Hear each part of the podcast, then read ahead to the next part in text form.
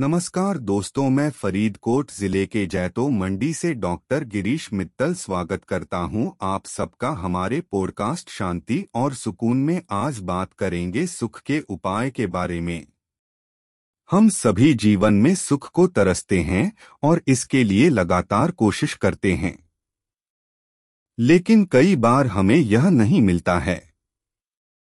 तो आइए जानते हैं कुछ सुख के उपाय। जब हम सुख के बारे में सोचते हैं तो सबसे पहली चीज़ हमारे मन में खुशी की फीलिंग होती है।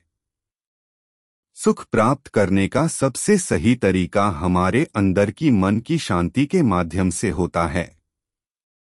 इसलिए मेरा पहला सुझाव है कि आप अपने मन की शांति को सुरक्षित करें। ध्यान में जाने का प्रयास करें और अपने मन को शांत करने के लिए अपनी पसंदीदा मंत्र का जाप करें। इससे आपका मन शांत होगा और आप सुख का अनुभव करेंगे। दूसरा सुझाव है कि आप व्यायाम करें।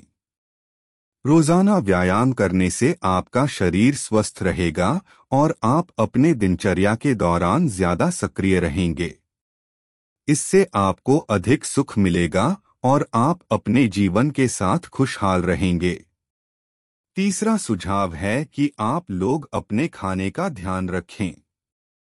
स्वस्थ खाने के बाद हम अपने शरीर पर अधिक ध्यान देने के लिए तैयार होते हैं। स्वस्थ खाने से हम अपने शरीर को उस सुख के रूप में महसूस करते हैं, जो निरंतर बढ़ता है। इसलिए आप लोग हमेशा स्वस्थ खाने का प्रयास करें।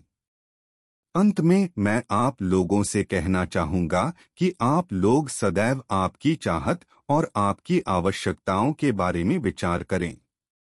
सभी लोगों को अलग अलग चीज़ों से सुख का अनुभव होता है।